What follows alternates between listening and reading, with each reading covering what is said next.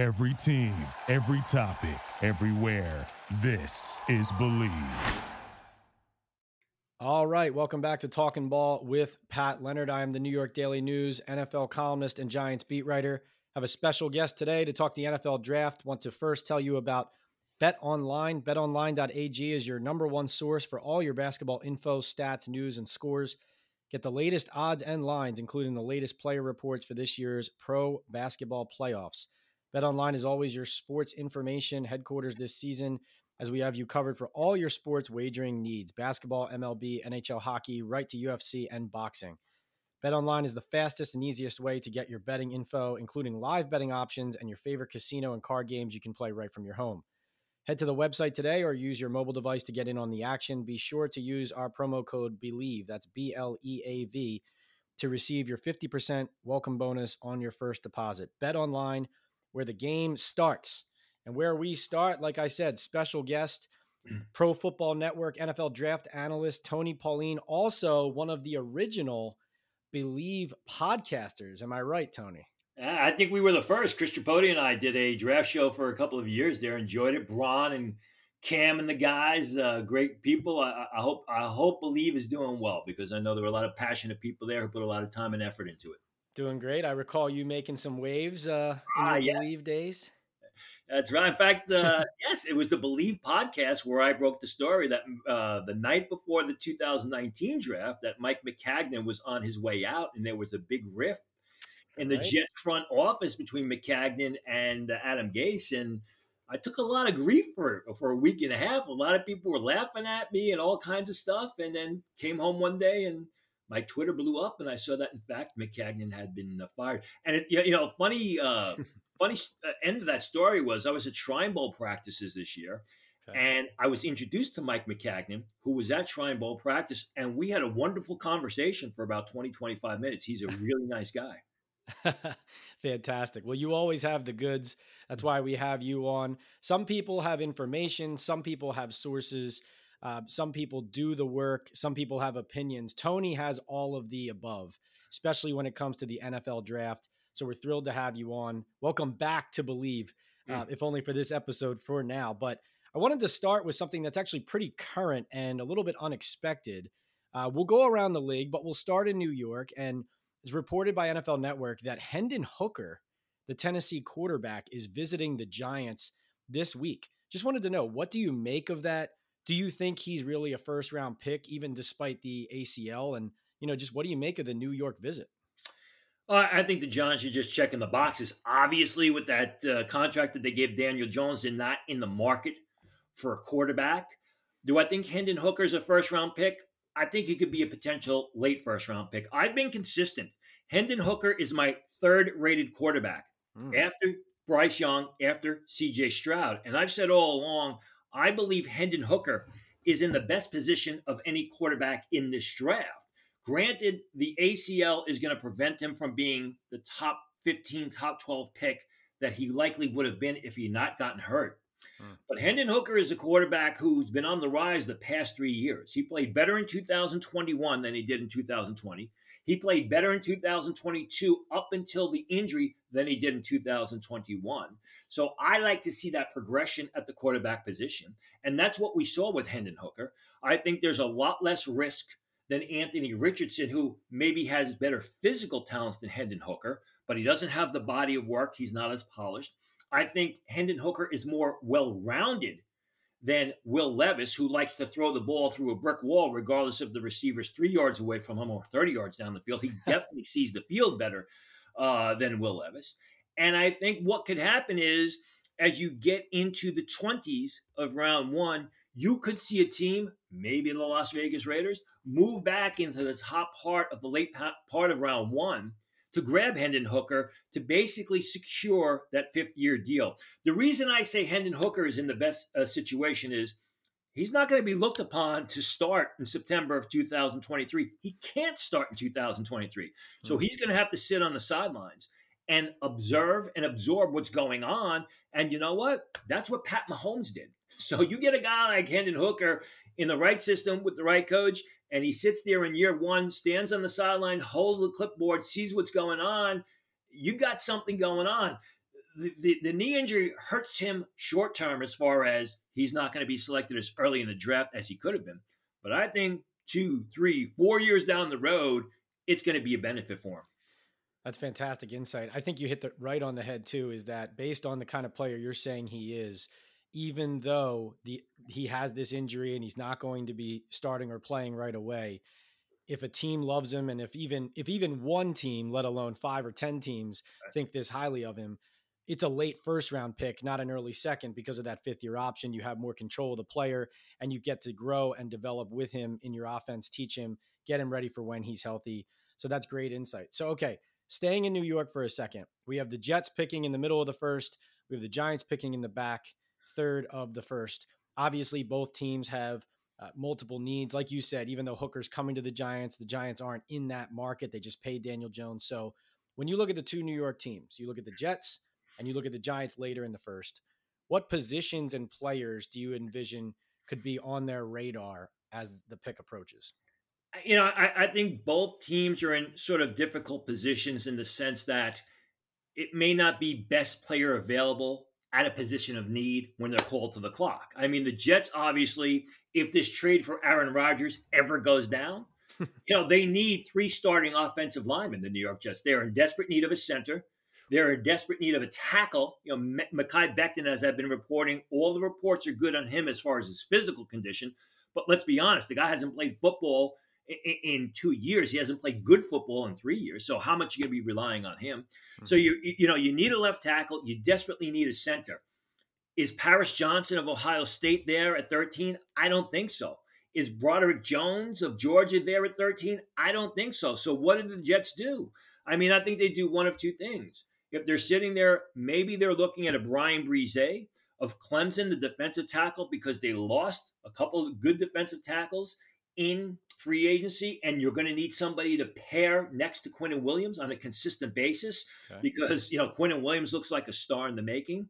I think they could potentially, if the opportunity affords itself, maybe trade down, get some extra draft capital, which they can use for Aaron Rodgers or used to replace the draft capital that they're going to trade away for that they have traded away for Aaron Rodgers. I like that. If that uh, trade actually happens before a draft day, and then maybe they look at one of the centers, John Michael Schmitz, Joe Tippmann, because there is a desperate need at the center position. And when you look at the Giants, it's basically the same situation. I mean, I'm sure they would like an outside corner, but I think Christian Gonzalez, Devin Witherspoon, Joey Porter Jr. and Deonte Banks are going to be off the board by the time the Giants are called to the clock. So what do the Giants do?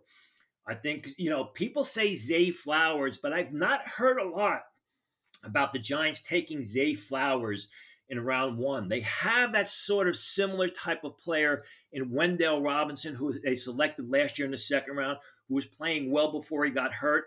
I was told yesterday Robinson should be ready for training camp. We'll have to see if that happens. I was also told that the New York Giants like Tyler Scott of Cincinnati, and he's more of a third round pick. He's an explosive downfield receiver, great pass catching hands, also helps as a return specialist. And as someone said to me, listen, if you're going to build up a receiving corps of munchkins, you know, don't use early picks. And that's, you know, Zay Flowers is a small guy, great pass catcher, great route runner knows how to separate, but he's a smaller guy that you can get later on.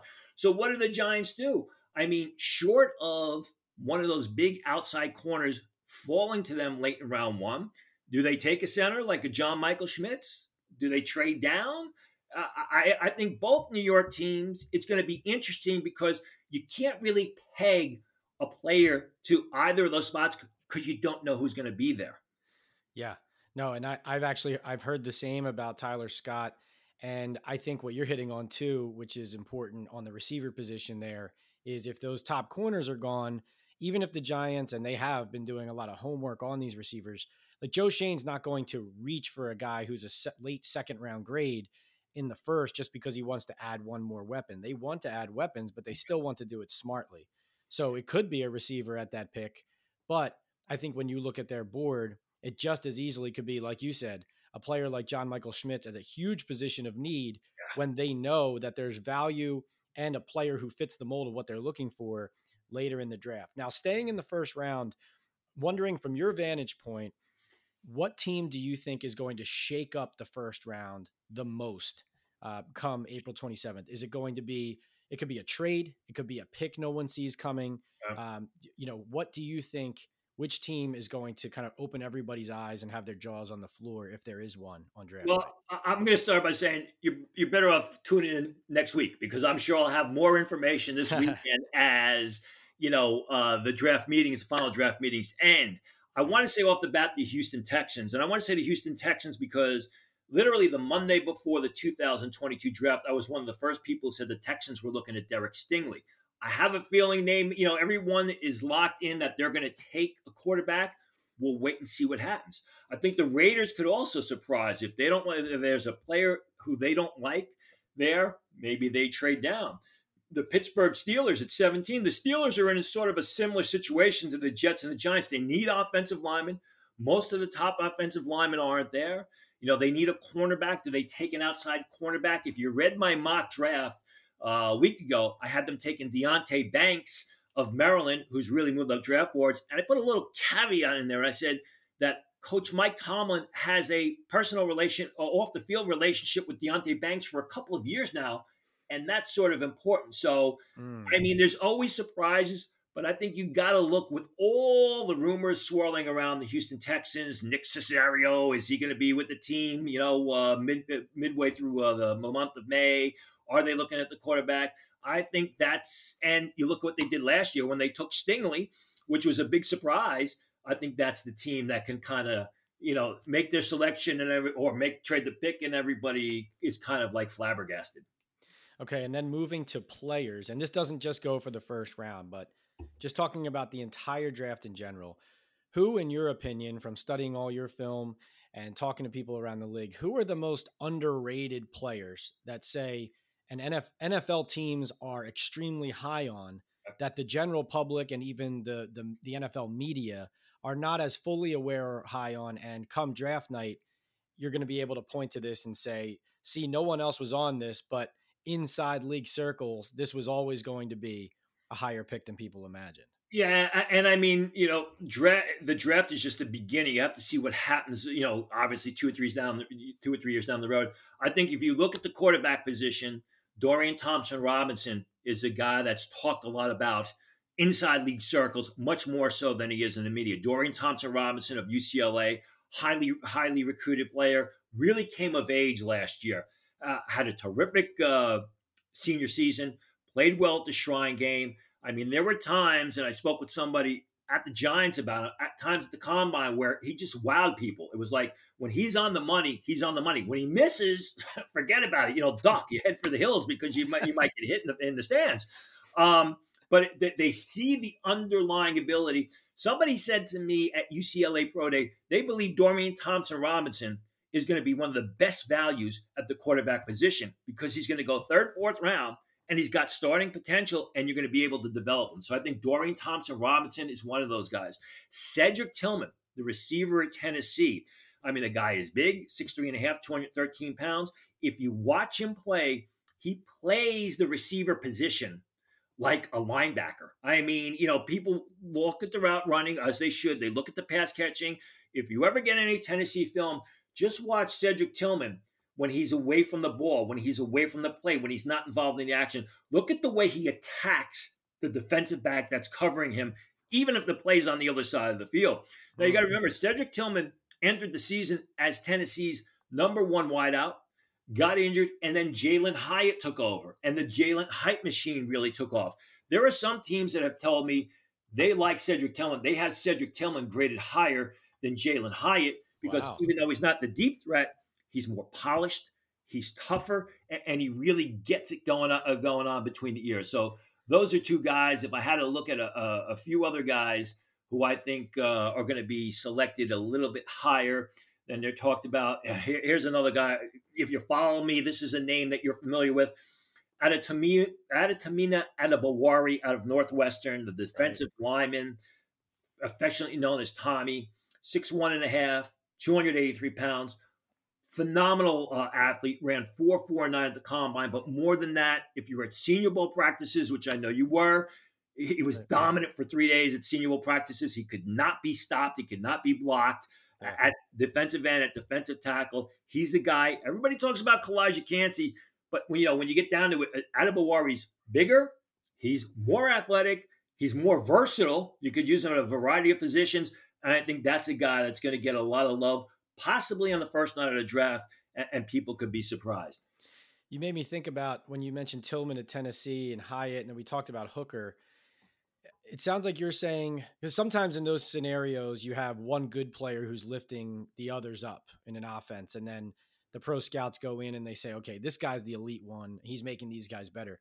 It sounds like you're saying though that all three of those prospects are the real deal or is maybe hyatt the guy who uh, is a good player but is less polished and teams are not not high on but just looking at as maybe not the blue chipper that he's portrayed as publicly or it's definitely the latter. I, I, mean, Hyatt, you watch the Saturday film and he's he's streaking down the field past defenders. I, I mean, he's making big play after big play. He was uncoverable. He mm-hmm. goes to the combine, doesn't run as fast as people think, doesn't interview as well as people had hoped, doesn't come across all that well in interviews. Then you watch mm-hmm. the mm. game and he's unpolished. He's not a great route runner. He doesn't have an expanded route tree. He's got a lot of upside, but you look at Cedric Tillman, you're going to get earlier returns with Cedric Tillman than you will with Jalen Hyatt. There's less said. there's less downside risk with Cedric Tillman than there is with Jalen Hyatt. But what Jalen Hyatt brings that Cedric Tillman doesn't is the big playability. So you got to you got to decide what you want on your team. Got it. Okay, so moving back up into the top of the first round, I think wanted to ask you about the most controversial prospect, and that is Jalen Carter, the defensive tackle from Georgia. Wondering what do you gather from talking to teams? Is his are his off-field issues still a problem? Uh, we also have not just him pleading no contest to the misdemeanor we also have uh, former gm rick spielman saying on the 33rd team that he doesn't think that carter plays hard every snap so i'm wondering from your vantage point tony is the off-field and any kind of character issues are they concerns or are people overthinking this? And when we get to draft night, he's going to be a top five, top seven, top 10 pick. I, I think it's somewhere in between. I do think he's going to be a top 10 pick, but I think he's made a lot of unforced errors, a lot of stupid errors. Obviously, with there was a tragedy with the car racing where the two people died, mm-hmm. sad incident. But it, it, it you know, and, and even though he was indirectly involved with that, it's just gotten worse. I mean, there was the fact that he was constantly or it was reported that he was constantly changing his story to police, which makes you know his trustworthiness questionable. Then he goes to pro day, and he can't even finish pro day. I mean, I was talking to people; he was bent over, he was he was huffing and puffing. I talked to the Detroit Lions; it, it was a disaster. And then there, his agent comes out, and his agent says, "Well, we're not going to visit any teams that are outside the top ten because Jalen Carter's not going to be there." And that's just plain stupid because if Jalen Carter starts to fall, there may be some teams outside the top 10, say the New York Jets, the Pittsburgh Steelers, who need a defensive tackle, who would be interested in trading up for Jalen Carter. They're not going to trade up if they haven't talked to him, if they haven't been able to sit down with him and really get between his ears. Because remember, those official 30 visits you bring guys in and you do a lot of whiteboard you do a lot of chalk you, talk uh, chalk work with them you basically see you know you, you run film work with them and you, you run their plays and, and, you find out what they were seeing on the college level. You try and figure out if they're a good fit for your system. You don't do that at the combine. I mean that doesn't happen at the combine. And sometimes you can do a little bit of that at the senior bowl but jalen carter wasn't at the senior bowl Little revisionist history. 1989, there was a receiver out of Michigan State by the name of Andre Rison. Uh-huh. Andre Rison did sort of the same thing. He says, if you're outside the top, there were teams who wanted to work him out that were outside the top eight. He told them flat out, I'm not going to, I'm not going to work out for you. I'm not going to be there when you select. Andre Rison went from a potential top 10 pick to the 22nd pick of the first round. Jalen Carter's not going to fall, but he's basically, there's just too many unforced errors and where we thought he could be one of the first three or four players selected in the draft. I don't think that's going to happen. I think what's going to happen is when you get down into the area of Atlanta, it's does the does does the reward of Jalen Carter outweigh the risk? Mm. And I think that's where he'll go somewhere between seven to ten. Great pull there, Andre Bad Moon Rison, That is a great reference and in, in, in, context for what Jalen Carter um, for his situation right now is a great breakdown. Staying on defense, one position that is fascinating me, but I think I need to learn more about, and it, I think uh, come draft night, a lot of people are going to be talking about is the corner position in this draft. And in your latest mock draft on Pro Football Network, you have four going in the first round, as you mentioned earlier Oregon's Christian Gonzalez, Illinois' Devin Witherspoon, or Devon Witherspoon, Penn State's Joey Porter Jr., and Maryland's Deonte Banks. Wanted to know, could you give us a, a sense quickly on what each player's strengths are and what makes them first rounders? And then some other guys at the corner position that you love in this draft doesn't have to be first rounders because it is a premium position. It's one that the Giants are uh, in desperate need of here in New York. And we all obviously saw the impact that Sauce Gardner had immediately yes. with the Jets last year. Yeah, I, I mean, these guys are the most complete, which is why they're going to be first rounders. You look at Christian Gonzalez, six one and a half, 197 pounds, runs four three eight at the combine, has a tremendous position uh, position drills, uh, position work at the combine. You look at his film. I mean, a terrific shutdown man uh, cornerback, a guy who's able to run downfield with opponents, get his head back around, track the pass in the air, and make plays with it with his back to the ball when he's positioning himself correctly against receivers. That's something that a lot of cornerbacks can't do. They're constantly face guarding. They don't track the pass in the air. It ends up in completions or pass interference penalties called against them. Gonzalez is the most complete as far as that does struggle uh, backed off the line of scrimmage. Sometimes seems shows a little hesitation in zone, but if you're looking for a bump and run or man cover corner, that's his game. Same thing with Devin Witherspoon. He's probably more polished than Christian Gonzalez because he's got a bigger body of work on the college level. Tough, physical guy, excellent instincts. There was some question about his speed. Ran in the mid four fours at his own personal pro day about a week and a half ago, which kind of relieves some concerns about that. But again, Gonzalez is a 4.38 guy.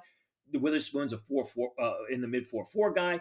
Witherspoon doesn't show that great speed on film, so you've got to teach him to play to those four fours. Joey Porter, I mean, Joey Porter was an impact freshman at Penn State. He's got excellent size. He's aggressive. He's a solid athlete. Has the uh, has the bloodlines obviously. Needs to polish his game a little bit but he, you know, could be a real good player two or three years down the road. I don't think he's as complete as Gonzalez or Witherspoon, which is why he's not going to go as high as them. Deonte mm. Banks is fascinating. I mean, no one was talking about Deonte Banks in August of 2022 except the Maryland coaches who were telling NFL scouts, keep an eye on this guy. Goes to the combine, six foot tall, 100, uh, 100 what is he? Six foot tall, 197 pounds, runs a 435 but he's more than just a big athlete on the football field. He's a real good cornerback.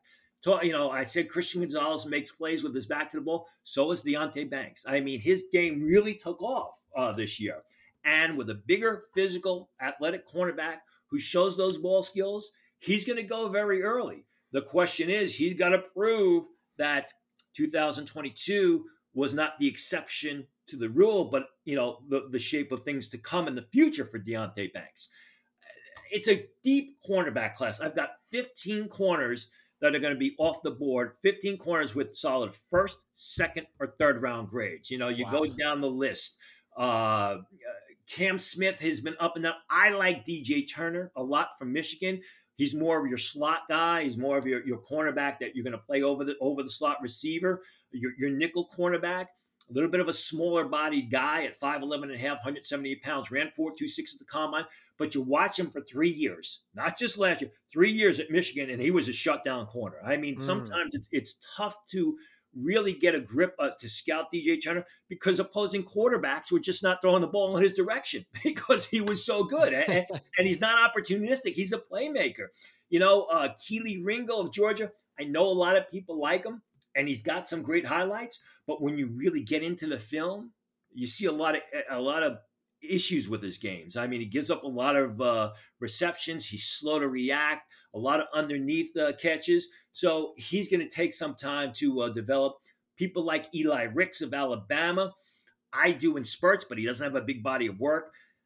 Emmanuel Forbes of Mississippi State, I have him rated much lower than anyone else. Yeah, he's a good player, right. but he's six a six foot a half inch, 166 pounds. How is he going to hold up at the next level? I mean, how is he going to uh, you know uh, defend those contested throws? How is he going to support the run at barely 170 pounds?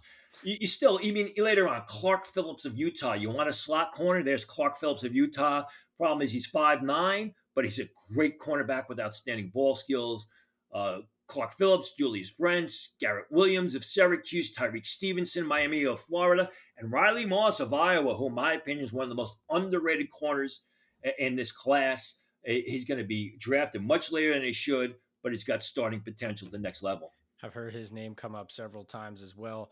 Uh, wanted to double back on, well, one guy you didn't mention, but I know you have high on your board and probably thinking of his position ver- versatility is Branch from Alabama. Um, yes. Where where does he project in a defense, or what do you see him as in the NFL? I am a huge fan of Brian Branch. When I did my first mock draft prior to uh, the combine, I had him going 13 to the New York Jets, who need a free safety. Mm. Then Brian Branch went to the combine and he ran in the mid four fives. Uh, he practiced much faster during position drills, but you have to wonder, you know, where do you take a defensive back how how early do you take a defensive back who ran four five five four five eight at the con, uh, you know uh, in testing? Yeah. When you watch the film, I like him as a true free safety. I know people say slot corner. I, I mean, 5'11 and a half, 190 pounds. You watch him, he goes sideline to sideline. He's got excellent ball skills. He fires up the field defending the runner, stopping screen passes. I, I mean, he's got a complete game, but he runs 4.55, 4.58. So where do you select him? I, I mean, great question. I don't want to pigeonhole him as a slot corner because I think he can be a free safety. He's one of those guys that play much faster than he times. You know, there's football uh, speed and then there's 40 speed. And he's got instincts, you're saying. Yeah, too, yeah. And time and time again, we've seen guys who time 435 in the 40, but they play to a 4 5. You know, Branch is a guy who times 455 but plays in the 4 4s. I think that you know he is definitely a late uh, or bottom half of round one guy. I like him as a free safety who okay. you can also play over the slot receiver, and he's not going to be a liability because of those ball skills. All right, yeah, sounds like a sounds like a weapon that uh, of the that Bill Belichick would love. That maybe Wink Martindale in a certain yeah. uh, iteration of the scheme could like in New York. Though obviously, if he's not an outside corner, you're still not solving that major need on the outside. Definitely a player who's piqued my interest, though. You mentioned Julius Brents already. He's fascinated me just ever since I was at the Senior Bowl. I see him standing there.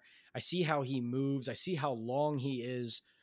Profiles as the kind of cor- corner that the Giants love, um, and makes me wonder and want to ask you strengths and weaknesses of that player and where maybe in this draft do you see him going as far as uh, you know middle rounds and uh, and how he can fare at the next level? Well we'll go we'll, we'll go with the where is he going to go? I right now have him as a late second early third round choice. Part of it is because of his game. Part of it is because of the depth at the cornerback position. I mean you look the guys i have in front of him yeah. Clark phillips emmanuel forbes eli ricks darius rush kelee ringo you know there's just so many cornerbacks I mean, you know, he looks great on the hoof, as they say. I mean, he is your prototypical big, physical, relatively athletic corner who moves well. The problem is, is he's not very polished. He is unlike Christian Gonzalez. He is unlike uh, some of the corners I mentioned earlier, where he seems to struggle making plays with his back to the ball. He does a lot of face guarding. You go back to that Big 12 uh, championship game, and Quentin Johnston of TCU basically had his way with, with Julius Brents. Okay. I think with Julius Brents, you're looking at a guy that, you know, you bring him into, if you draft him in the second round, you're probably going to start him in a zone type system and try and develop him to be your every down outside corner, though I believe there's going to be bumps in the road. Interesting. Uh, just so you know, you know, we don't always have breaking news during the podcast. This is not draft related. At least we'll see what the return is, but reportedly, according to the National Insiders, the Steelers are bringing Rams wide receiver Allen Robinson in for a physical, and if he passes, a trade to Pittsburgh is expected to happen. So it looks like the Rams are going to offload Allen Robinson onto the Steelers. What do you think of that? I, I think what happens is when you do what the Rams did for so many years, where you're giving away so much draft capital uh, for players to bring in a championship team, when it falls, when it ends, it kind of falls off a cliff because you, you know, you got aging players who are at the end of their careers, and you gave away those draft picks, which you would have used to replace those players. Now, it worked for the Rams. They won a championship. So it, it, it's all good for the Rams. But now they find themselves where you've got a bunch of aging players.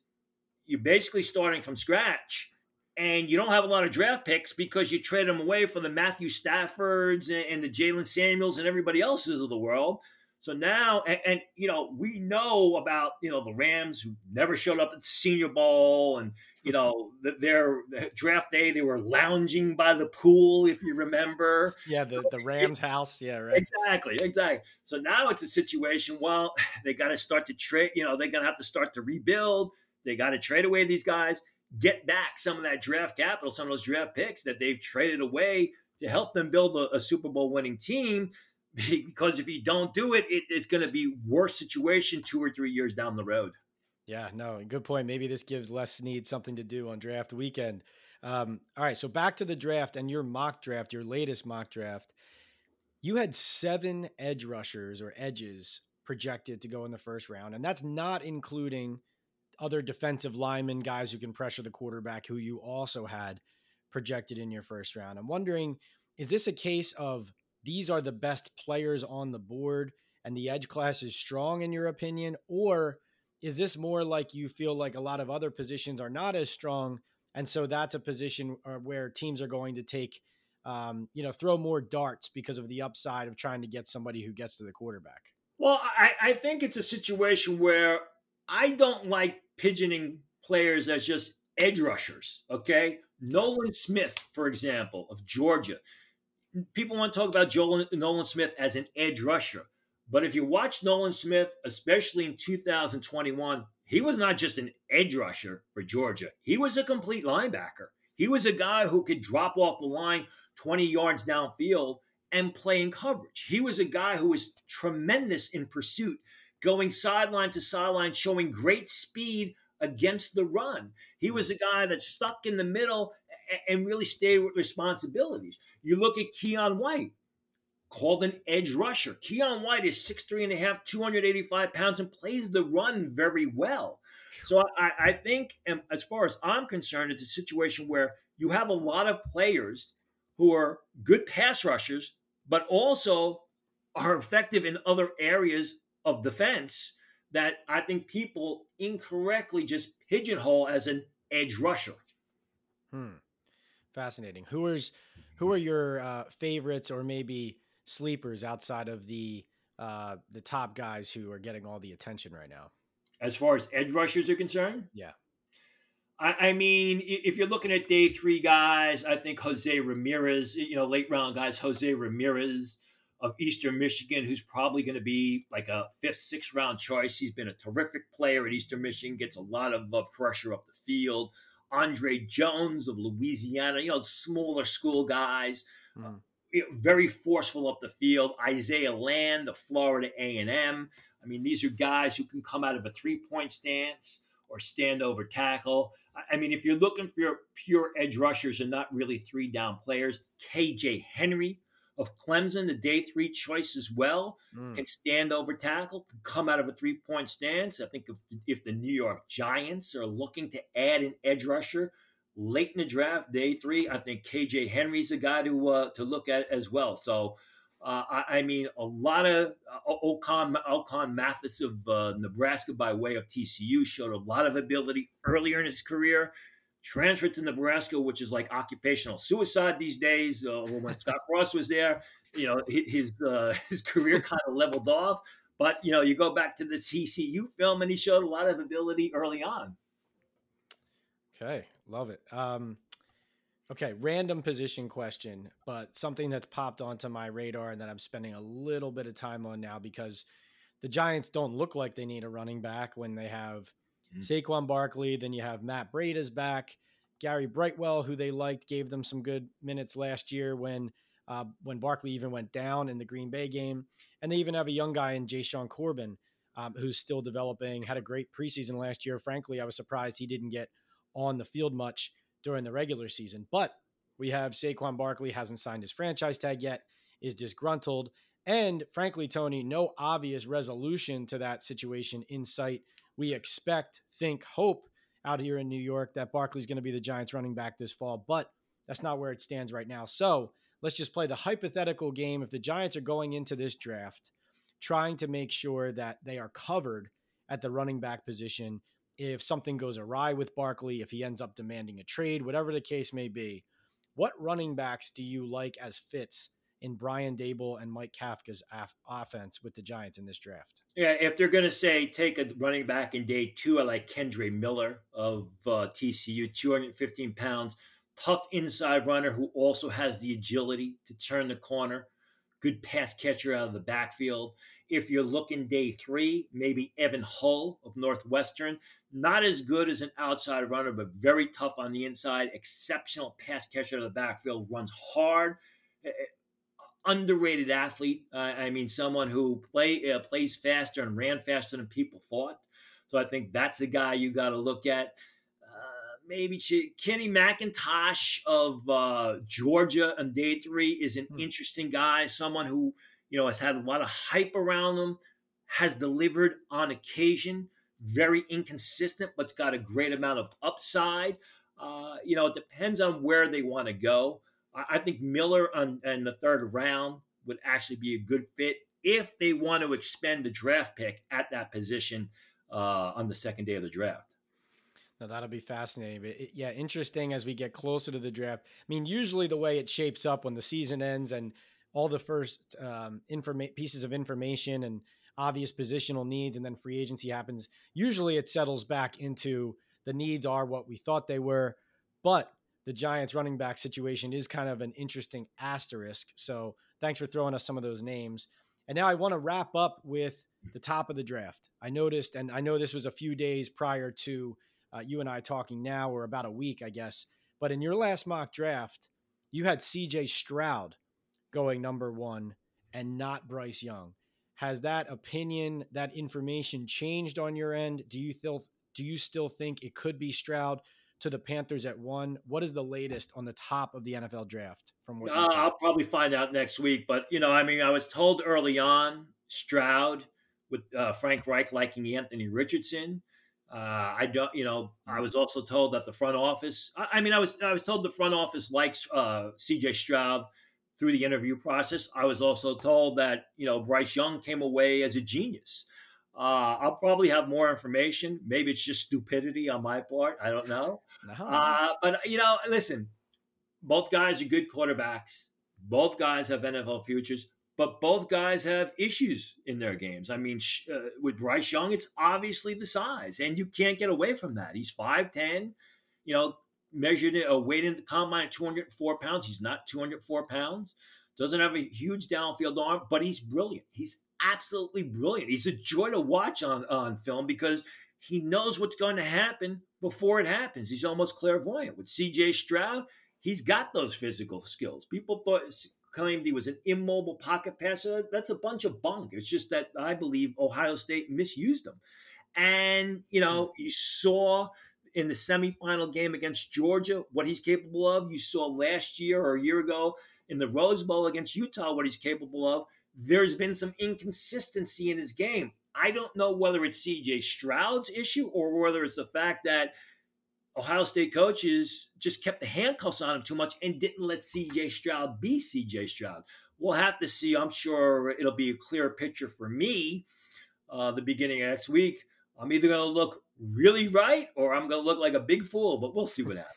No, Tony, like I said at the start, one of the things I love about your work and content is – you go and get the information and you form your own opinions based on your solid information. I personally think in our space, too many people are afraid to, I, I, would say, stick their neck out, but it's not even stick your neck out. It's just to have your own opinion, even if it at times does not agree with the person next to you or the mock draft next to you. So, this is what makes this time of year great. in my opinion. We are recording this a little bit uh, over one week out from the draft, but um, let me and our listeners know like what's coming from you as we get closer to the draft or even in draft coverage. What what are you working on right now? Well, I mean, a Pro Football Network, you go there. There's going to be more than 800 scouting reports on individual players, which uh, which have been posted. So it's not just what happens on uh, you know the three days of the draft. Remember, you're going to have twice as many guys signed after the draft than you are guys that are selected during the draft. So you're going to be able to find information on the players that your favorite team, whether it be the Jets, the Giants, whoever else, sign as the pro, uh, priority free agents. And a lot of times those guys surprise, and you'll be able to find information on them. I'm sure I'll have some breaking news. I'm sure I'll have an update as to uh, who will probably be the first pick of the draft and what the Houston Texans will do with the second pick of the draft. Uh, soon, I got something coming up on uh, Hendon Hooker, who we spoke about. It may be oh. up by the time that this Bleav podcast is uh, posted. it may not be, but I'm, I'm sure it'll be interesting. And if you're a Las Vegas Raiders fan, you may want to tune into that. Interesting. So you can follow him. I'm sure you do already, but you can follow Tony. It's at Tony Pauline on Twitter. Obviously, the Pro Football Network, NFL Draft Analyst. As we said, you can find all of those scouting reports, mock drafts, and his content on Pro Football Network. And Tony, we are extremely grateful during your busiest time of year, if there is such a thing, because you're busy year round. But during this busy time of year, that you spent some time with us here at Bleav, back at Bleav, the reu- the, the quick Tony Pauline yeah. reunion. So uh, thank you so much for joining me. I really do appreciate it. Thank you for listening to Bleav. You can show support to your host by subscribing to the show and giving us a five star rating on your preferred platform. Check us out at Bleav.com and search for B L E A V on YouTube.